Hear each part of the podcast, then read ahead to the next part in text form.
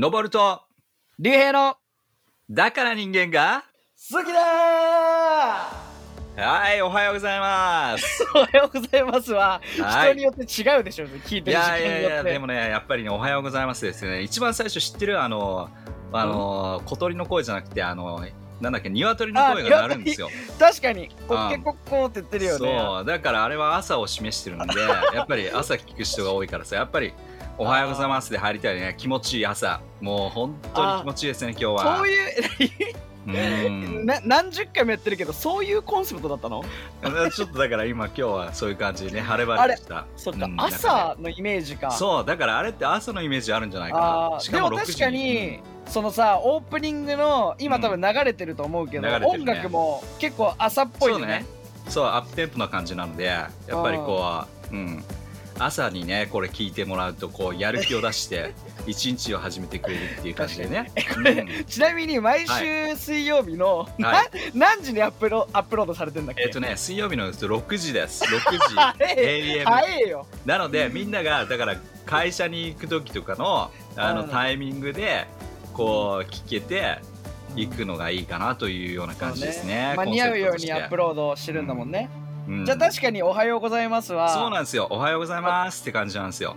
うん、6時ですよーって感じでね。今日も朝6時はい、朝も6時。はい、頑張っていきましょうっていうね。ねそういう感じですよ。うなん皆さんそうやって聞いてるんだから合わせないと。そっかそっかうんでじゃああれだね朝一番に撮ってる感じの雰囲気出さなきゃいけないんだそうですよ。だって結構あの数字見ると朝ちゃんと聞いてる人多いよ。あそうだ。よ俺もうん。でも実際朝聞くねこのラジオ。聞き返す時。会社行く時とか。でしょ？いやじゃあそうだ。一日じゃああれだね。このリスナーの人たちが知らない。疲れた竜兵とか出さない方がいいね。朝の。だだだだだだだだダメですよ。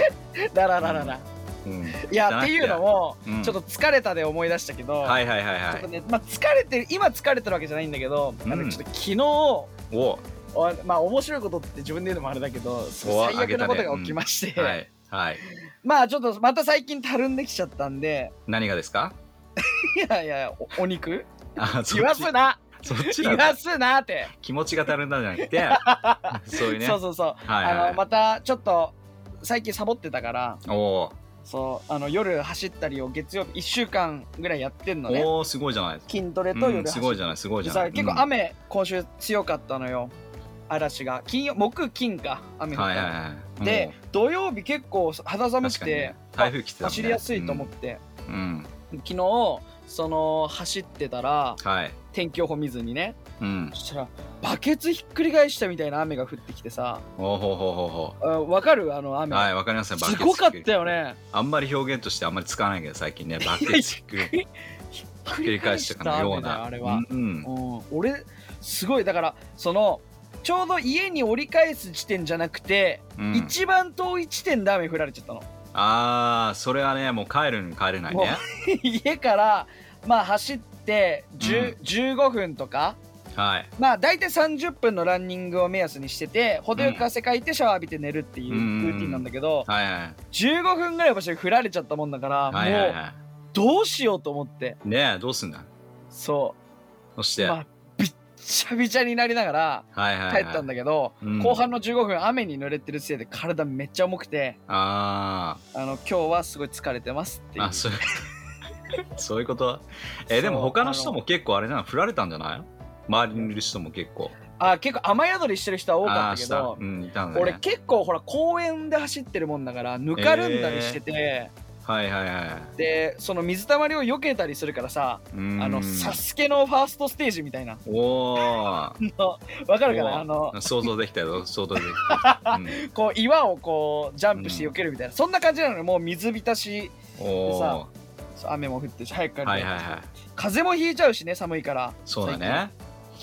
うん。そうそれでちょっと疲れてるんだけど、うん。まあちょっとラジオでは見せないようにねなんかしなきゃいけないみたいな、そうだね。声はね声はちょっとトーン上げるとね だいぶ大丈夫なんでね、うん、なるほどね。そうですね。っていうことがあったんですけど、はい。そっかそっか。まあまあシーズンがねそう。でも寒くなってくるシーズン。うん。やすくなってきたからそうだね。と本格的にねぜひ今日今日も行ったらいいんじゃないですか？うん、そうそうそう、うん。これからちょっと行こうかなってあ思ってる本当に？おーいいねいいねいいね。えちなみにノボさんうん運動はどうです？なんかマラソンとか最近出てるの？あー最近まあ出てないけどでもやってるよあの週に何回かは。あマラソンしてるりし。てるうんうーん。あの気が向いた時にやるっていう感じなんでね。なるほどね。あのなんかいつかさほら誘ってくれたじゃん、短いああの誘いましたね。そうそうそうそう。そうああいうの目標にしようかなと思って。うんぜひぜひそういうのもねあのまた今年も終わり、うん。まあ今年やるかな。なので家族でやってるイベントがあって、はいはいはい。自分たちねあの家族リレーができるんですよ。5うん。あの4人であの5キロマラソンをしていくんだけども、えー。あのそれも家族の絆みたいな感じでね、えー助けをつないでいくっていう部分あで、いいね。うん、あじゃあだから年間行事。ばあちゃんと出ようかな。でも本当かよ。ばあちゃんに4キロ走らせて。いやいやいや5キロだっつってんじゃん。俺が1キロあいやいやいやではいやそういうんじゃなくて5キロごみんなが5キロ走るんですよ。あみんな5キロ走るわけ、はいそうです。あなんだなんだ。そう。いうことか。うん。なんですよ。まあじゃあ途中でね倒れちゃったりしたら大変だか そう大変だね。そっうん。かそっか、そうだから友達誘って5人あ4人か。4人で集まって5キロマラソンをちょチャレンジするっていうのもありだよね。なるほど、うん。それも楽しいと思う。いいね、うん。まあちょっとそういうのがあれば。そうだねやりたいね。はい。ぜひ皆さんもね聞いてる人もねぜひ一緒にややりたい人は コメントください。コメント。またまたツアーと同じで、そうだね。このマラソンが追加された。そうコメントをぜひ。これリストまとめてんのどこ行くとかちゃんと。いやもう頭にありますので。もちろん。もう言ったことははちゃんとやりまあすそうなんだ、はい。いやまあねちょっとアクティビティあのなんていうの？あの食欲の秋とか言うけど、うん。ちょうど秋が来るということで、なんか運動の秋でもあるからね。うん。運動しやすいしそうだね。金木犀の匂いとかもねいいから。あ気持ちいいよね。あなんかすごいね。古めかしい言い方古めかしい言い方じゃなくてちょっとあれだね 年配の言い方だね。いやいやいや別にいいだろうが25歳いや金木犀の香りがしますよなんていうさそんな人25歳いないでしょ。自然にね確かに。好きよ。あ本当は。わかるわかる、でも季節の変わり目にねちょうど寒くなってくると金木犀の香りがねするんだよね。あれいいよね。そうそうそうそう、ん、まあそんな感じでそんな感じですか。けども。はい、じゃあちょっと入っていこうか。ね、はい、今日今日。があそうですよね。今日は、今日はね。あれあれだよね。前回、あのちょっと誰をやるかまだちょっとこれから決めるみたいなね。あー確かに。感じで終わってたけど、はいはいはい。どうやらなんかリクエストをついに初めて受けるんですか？そうですね。リクエストっていう部分でねあのいろいろあったのでまあその辺を踏まえてちょっと話していこうかなというふうに思います、おおあのーそうなんですよ。だから今回と次回は、えっと教育関係にか携わった人っていうような感じでいきたいと思いますなるほど。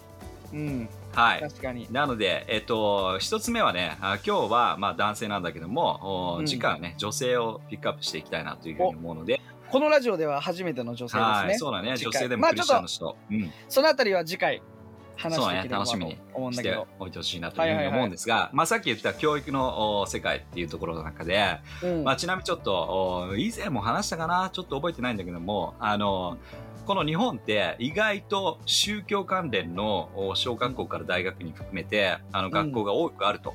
うん。うん。ちなみにこの日本でどれくらいの数が宗教関連の学校だか知ってますか？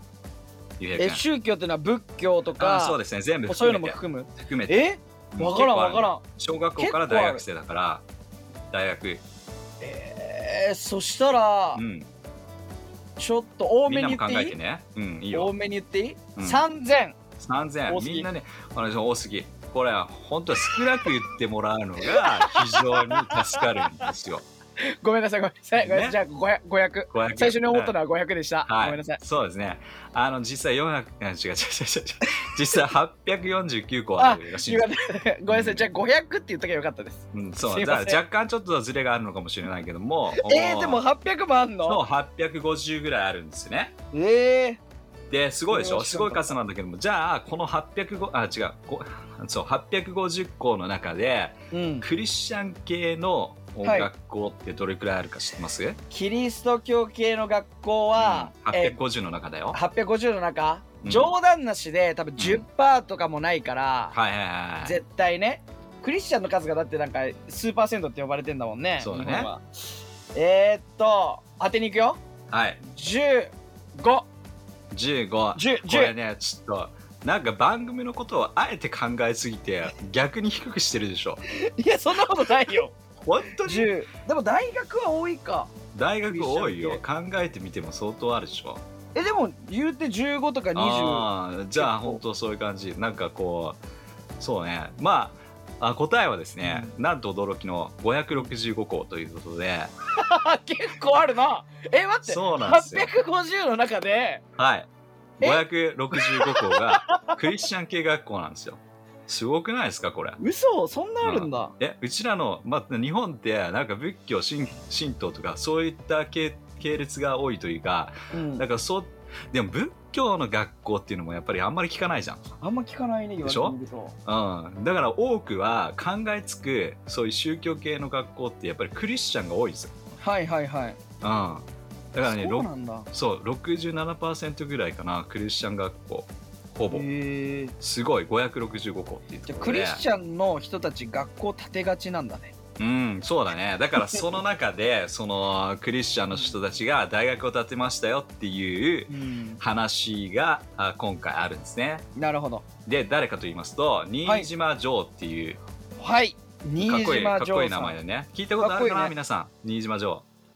うん。はい、っていう人です。でじゃあ彼はだ誰なのか、どういう、何、ね、大学を作ったんだけども、どこの大学かっていうと、うん彼、同志同志社大学っていう皆さん知ってるかな？はい。うん。同志社大学。あのね、うん、あの普通にホームページ、えーちょっとおこれ収録する前にちょっと見てみたけども、お一番に出てきて、えー聖書の写真とかも出てきたりするので、えー、そうなんだ、うん、そう。まあそうよね。同志社大学もクリスチャンの大学でまあそれなりに知ってる人は結構有名ではあるよね、有そうなんですよ。名人とかもさ結構出てるしうん。ねまあ頭のいい大学でもあるからさそのそうななんんて言うんだろうクリスチャンっていう意味じゃなくて有名ではあるね有名ではあるよね。でもね、うん東京でもすごいいっぱいあるでしょ、考えても。確かに、まあ代表的な青山学院とかあったりするけども、うんうんうん、ICU とかもそうじゃん。確かに、うん、ソフィア大学もそうだと思うしう、ん、うん。あのー早稲田大学違うんだけども、早稲田大学も実は、あのね、なんつうの、一番最初に作った大久保、大久保重重信、大熊さん？大久保さん、はい。もうなんかいろいろと、おね、えークリスチャンのお聖書の影響を受けてる人であるし、なんか面白いその時代に作られた大学っていうのはやっぱり、えーうん。聖書のお教えとか、えーそういったあー海外からの影響ってすごく多くあるなっていうふうに思うね。うん。そうだね、そう。なでるほど。そうなんですよ。で彼がじゃあどういうふうにまあね、えーまあその大学を作るにあたってまあ、はいはいはい。行くのかっていうところをちょっと今日は話していきたいんだけども、うん。彼の中で2つ日本初があるのよ。えー、日本初新島城さん？そうなんですよ。日本初2つのものが初めて行われたっていうのもちょっと面白いかなっていうところ、あいいね。ちょっと知りたいな。俺俺正直新島城さん知らないんだよねそんなに、うん、新島城さんね。そうクリスチャンで大学を作った人うん。としか知らないし、うん。その何？ちなみにあの2つの初めてっていうのはクリスチャンに関係するものなの、あクリスチャンに関係するもの。2つです。へえあごめん1つは違うわあなるほ1どつはそうだけど1つは違います。出てきますんで、えじゃあちょっとじっくりはいはいはい話していきたいと思うんですが、よっしゃ、まずねあの彼はあのーまあ日本もちろん日本人であるんだけども、うんうんうん。海外に憧れるっていう、えーところで、まあ、海外行きたいなっていうふうに、まあ、この海外を目指すわけなんだよね。はい。憧れがね。憧れが。でそのきっかけとなったのがまあ、うん。多分みんな覚えてるかなあの勝海舟がね蘭学を学びっていう話をしたと思うんだけども。はいはいありましたね。覚えてる？オランダ語をね学んでっていうそのストーリー覚えてる？なんか覚えてる覚えてる覚えてる。そう勝海舟はねすごくあの知恵があって、うん。えーこれ勝海舟の話になっちゃうけどもさ。誰かからこうそう誰かからこうそのね蘭学のあれを教材をもら、貸してもらうんだけども、こう2つコピーして1つ売ってっていう、ね、書き写したってね。そうそうその話があるぐらい、まあその当時、だからその蘭学でオランダ語を話すあの学ぶっていうのはある意味、うん。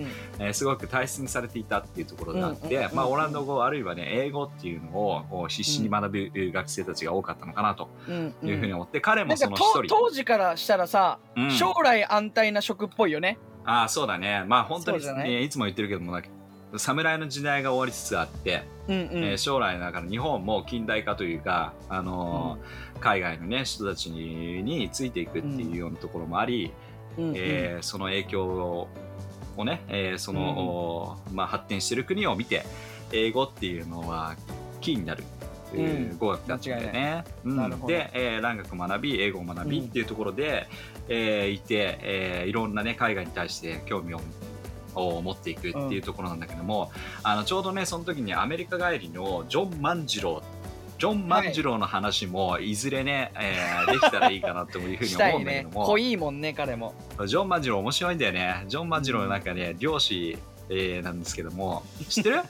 うん。あのー龍馬伝にも出てくる。まああ龍馬伝とかあとはいはいはい。大井龍馬とかにも出てくるんだけど。まあある程度ちょっと脚色はされてるけど彼の本も読んだことある、ああ実際の。そうなんね、うん、そうそうそう。そうだからか簡単に言うとさ彼なんかこうまああの島になんつうのあの船がこう沈没してしまうっていう感じでで島にこうそうそうそう助けられたのがあのそのアメリカに、えー行くうんきっかけになるっていうね、うんうん面白いんだけど彼がそのアメリカから帰ってきてジョン・マジローが帰ってきて、えーうん。そのね、えー新島城と会って、うん。その影響も強かったらしいんだけどもああなるほど。そう。そして、えーそのそういう国があるんだと、うん。おーそして将来自分も行きたいなっていうところが夢がね膨らんでいく。ああなるほど。で実際やっぱり自分で見て自分で歩い,、ね、歩いていくっていうところをしたいって思ったわけね。そうね。うん、である日面白いこここも面白いのがある日そのアメリカ人の宣教師が訳したそのお、まあ、聖書をそこで出会ったりする。聖書に出会うと、だから聖書を。む向こうの国いでってこと？やいやいやこっちだよこっちだこっち。だおおすごだからそういった意味ではいろんな部分で興味を持って、まあアメリカ人がクリスチャンである人たちが多いからその分野で、えー興味を持ったっていうところがあるんだろうね。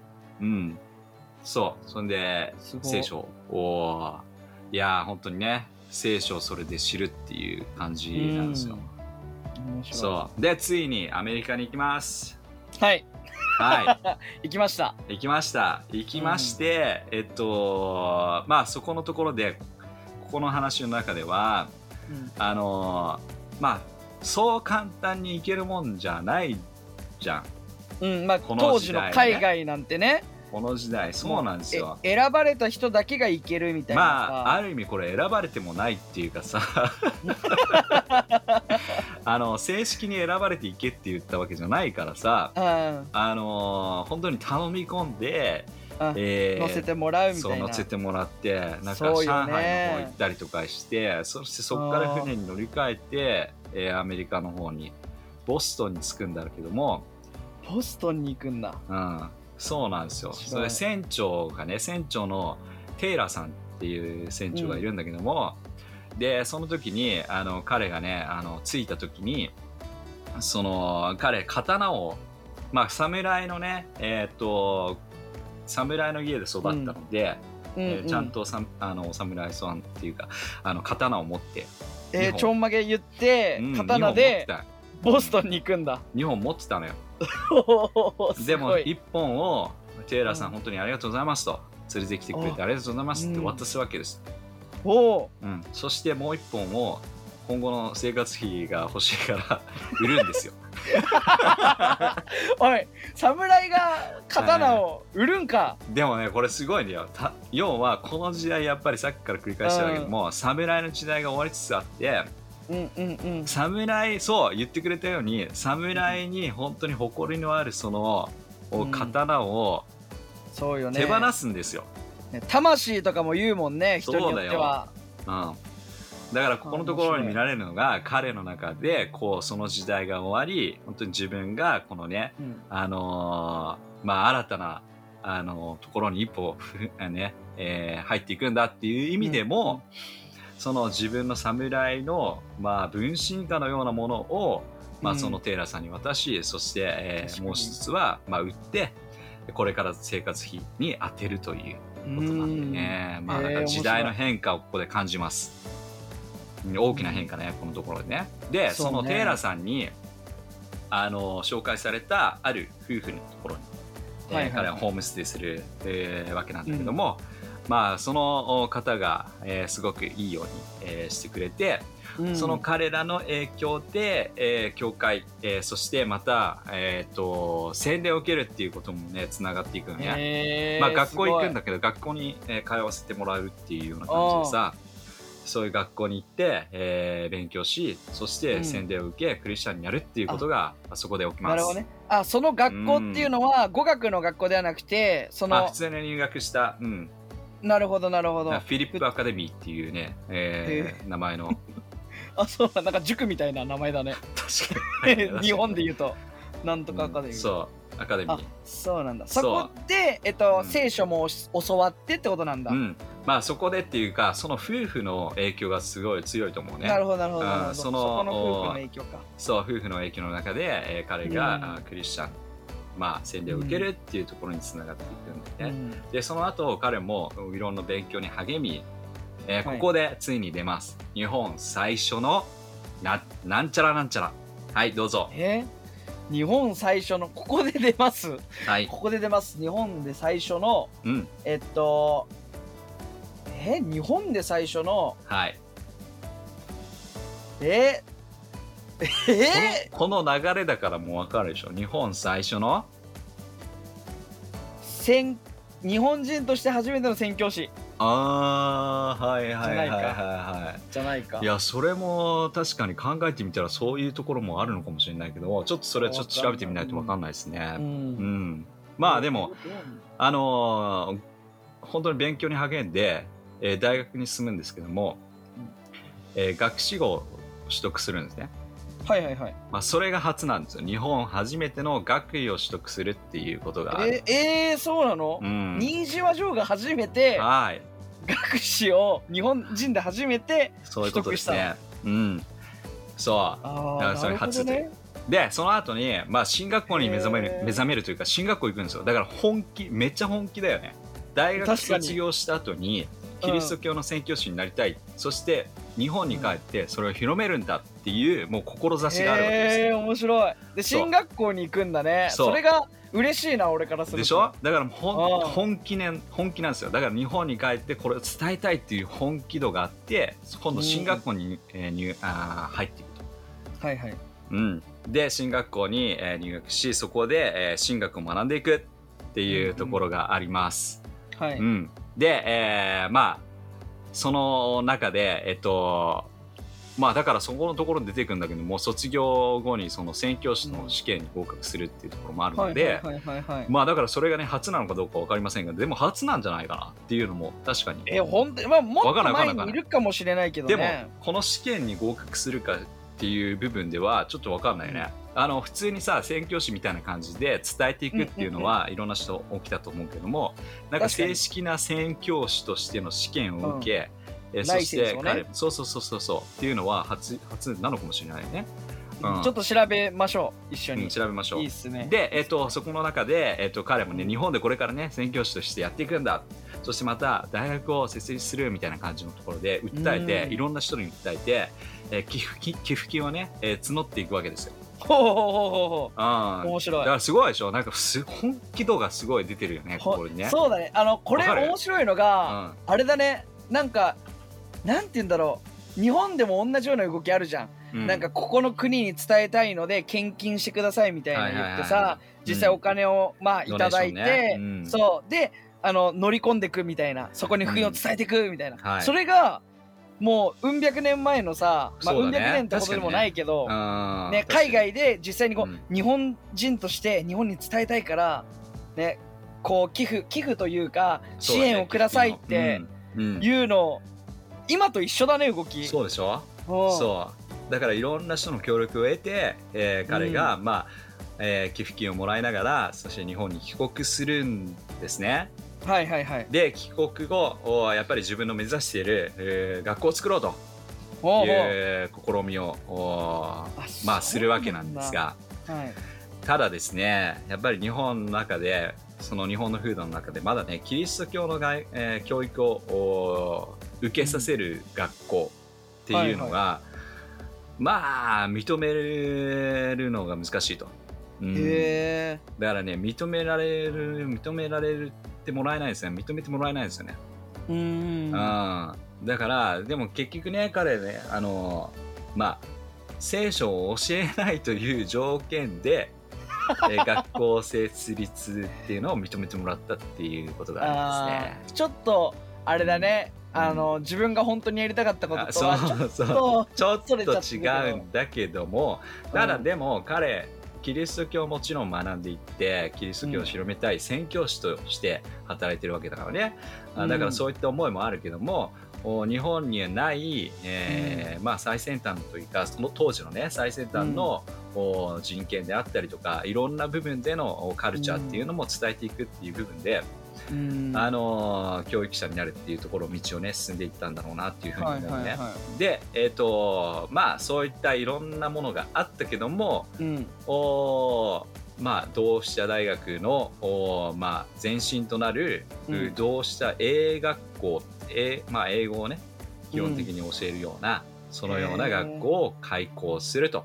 なるほどね。うん、最初はね、本当に、まあ、何人かしか集まんなかったらしいですけども、うんうんうん、本当に数えるぐらいのね。へえあただそこじゃあから、え何？そのクリスチャンの大学が初めてってこと、日本。そういうわけじゃなくて？っクリスチャンの大学が初めて、てこと？あー。2つ二つあるっつったじゃん。あ、そういうこと？違う、まだです。あまだまだなんだここからなんです。そうなんだそうなんだもう一個あるんだね、もう一つなんですよ。なるほどそれが今からのクエスチョンです。あの最初世界世界不思議発見みたいになってない？なんか ここからはクエスチョンですみたいなクエスチョンです。はい。で、えっとね、やっぱりこの英語学校を設立する中で、うんえっと、まあ出会いがあるわけですよ。うんうんね。じゃあここではい問題です。はいこの流れの中で、えーはい。ぜひ答えていただきたいんですが、はい。えー日本最初の何かが起きます。さあ何でしょうか？何かが起きるんだ。起きる起こす、起こす、うん、えっとていうことです。み皆さんも考えてくださいね。これ聞いてる人も。なんだろうね。うん。でもさあの今ちょっとちょっと言っちゃったの今。ちょっと言っちゃったんよ。誰かと出会ったわけでしょ？っああちょっと言っちゃった。うん。てことははい初めてはい。クリスチャンの結婚が起きたなんでそうやってさあの崩すの？え？違うの？当たりやったーい 当たりです。はいまあでもいいねよかったよかった。えあのこれ待って。ガチ日本で初めてのうん。こういうキリスト教の形での面白い。結そうなんですよ。婚式ってキリスト新島教の？そうなんですよ。だからすごくない？それもだから初のキリスト教のお結婚式、えーデイビーデイビス牧師かな？宣教師の前で多分2人があ挙式をしてるんだけども、うんうんうん。まあだからそのね姿結婚の姿もなんか面白くて当時は考えられないんですよ、要するに彼のカルチャーの中で、うん。えーやっぱりレディーファーストとかそういったカルチャーが普通だったから、うかっかそっか。そういうのを学んできたからあそれを日本でも実践するんですよ、はいはいはいはいはいはいはい。うん。でもこの時代の中でのこう日本っていうのはそういったものってちょっとまだ知らないというか馴染んでないっていうとこていうろもあるのでかないもんね。ゼロゼロだから素人もできないわけよ、うん。そうそうそう。としても。でお互いになんかねあのファーストネームで呼び合うっていう仲だったらしいので なんかその辺のところもさなんかそう今では普通なのかもしれないけどその当時は本当にね、ねファーストネームでお互いに呼び合うっていう仲っていう、その夫婦感、うん。っていうのもなんかすごいなっていうね。確かに彼らが最初文にそうそうそう。壊してるよね。うん。ある意味では。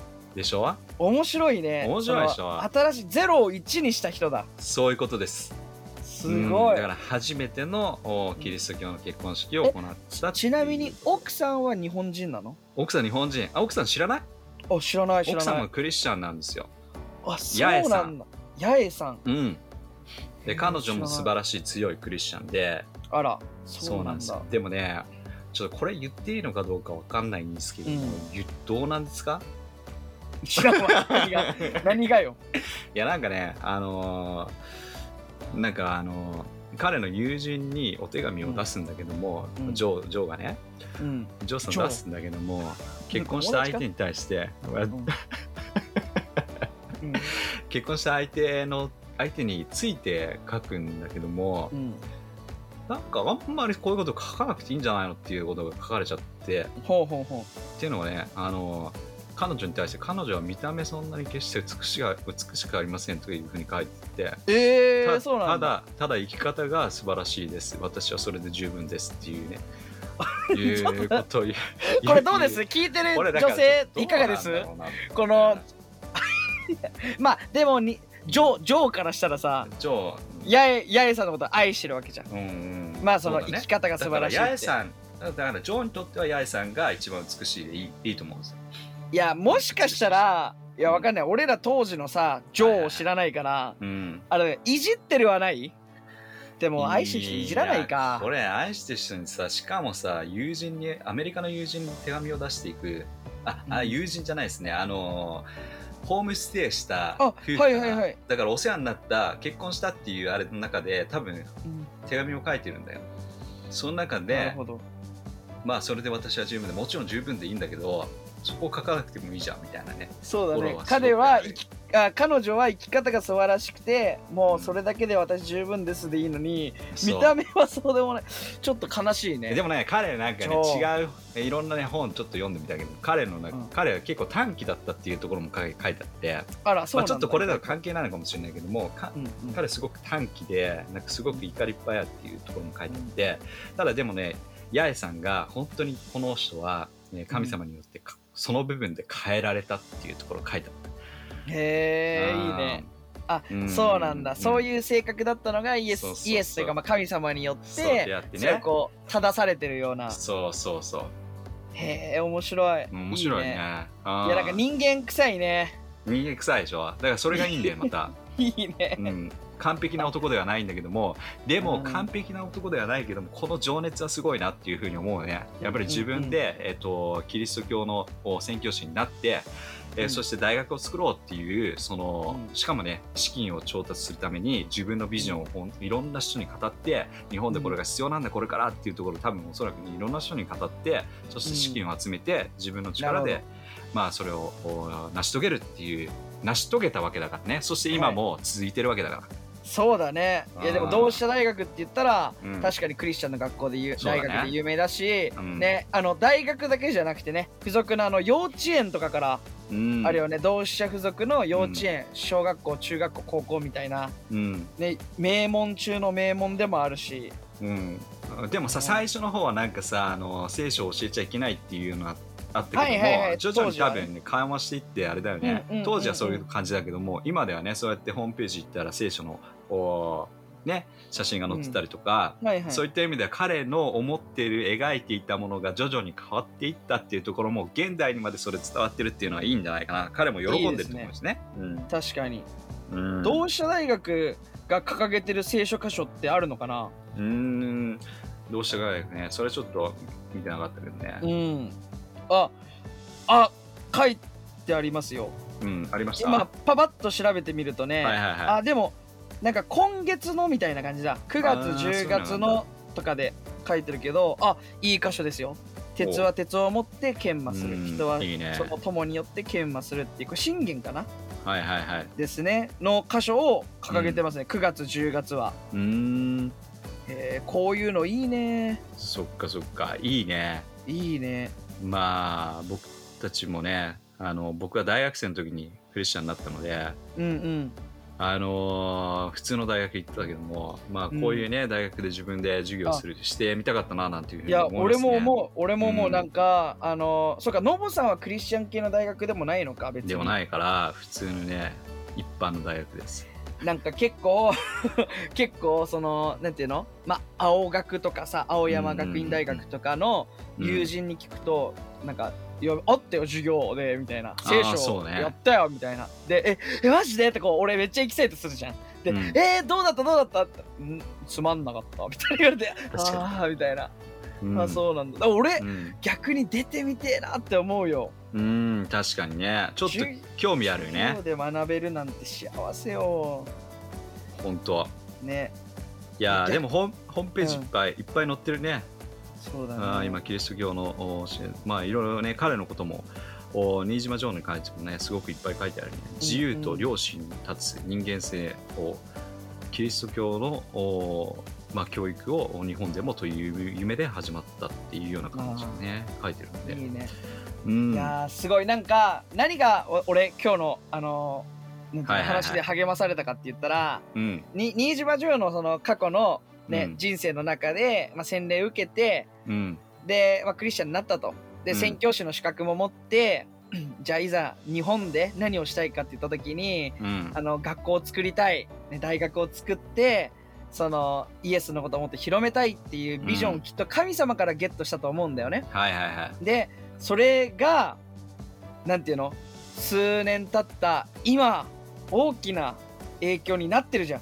確かに新島城たった一人のビジョンだったわけだよね。うん。それがやっぱり大きなインパクトを残してて、ねはい。その大学卒業した人で、うん。クリスチャンの人は多いか少ないかって言ったら少ないかもしれないけど、うんでもキリスト教の大学と呼ばれるような大学だし、うん。ね、少なくともそこで救いは起きてると思うし、うんうんうん。それがすごい励まされるうんな。いいね。ううん。ん、いや本当になんだ学校を建てたいとかいうさビジョン持ってる人も多分いると思うのよ。うん。俺らの教会にもね。うん。でこれを聞いてる俺らの教会じゃない人のあ、うん。じゃない教会の人たちも多分いると思うんだけどうん。えぜひなんだろう諦めずにさ信仰を持ってなんか握り続けてほしいな島城のように。そうですね。いやうん本当にそういういろんなね、えー彼みたいな思いを持ってうん。歩んでほしいなというふうに思いますね。ううん。んまあ、ちょっと時間もあれだけどさどうよ。大学をさ、はい、作るってよういやこれやく作れる話したら長くなりますよ。だって僕も やっぱりね思いもあるもん。やっぱりだってさ。聖書聖書教えちゃダメって言われたらどう？あまあまあまあそれ言ったら結構ショックだね。だからどういうふうにしていこうっていうこと、まあだからそれうまくそれを使わずに両,、両親じゃないけどもあの、うん。本当にねそういうところで語っていく道徳の授業みたいな感じで語っていくっていうところなんだろうね。ないよね、うん。いや面白い。でもそういう逆境もある中で、うん。今2021年こういう大学になってますよっていうのは励まされましたね、い。いですね。はい、はい。まあ今日はこんな感じで、えっ、と、本当に、えー教育界でも影響を与えたこの新島城っていうところをね、うん。話してきました。そして日本初の2つ出ましたので、ぜひちょっとはいはいはい。これを覚えーうん。職場のね、えー昼休みぐらいに新島城日本初2つ知ってるっていうことはぜひ話していただければ、あのちょっとした盛り上がりに、めちゃめちゃいい話のトピックになるしね。なるよね、うん。うん。ぜひ話してみたらいいんじゃないかなと思います。よっしゃ。はい。じゃあ、はい、どうぞ。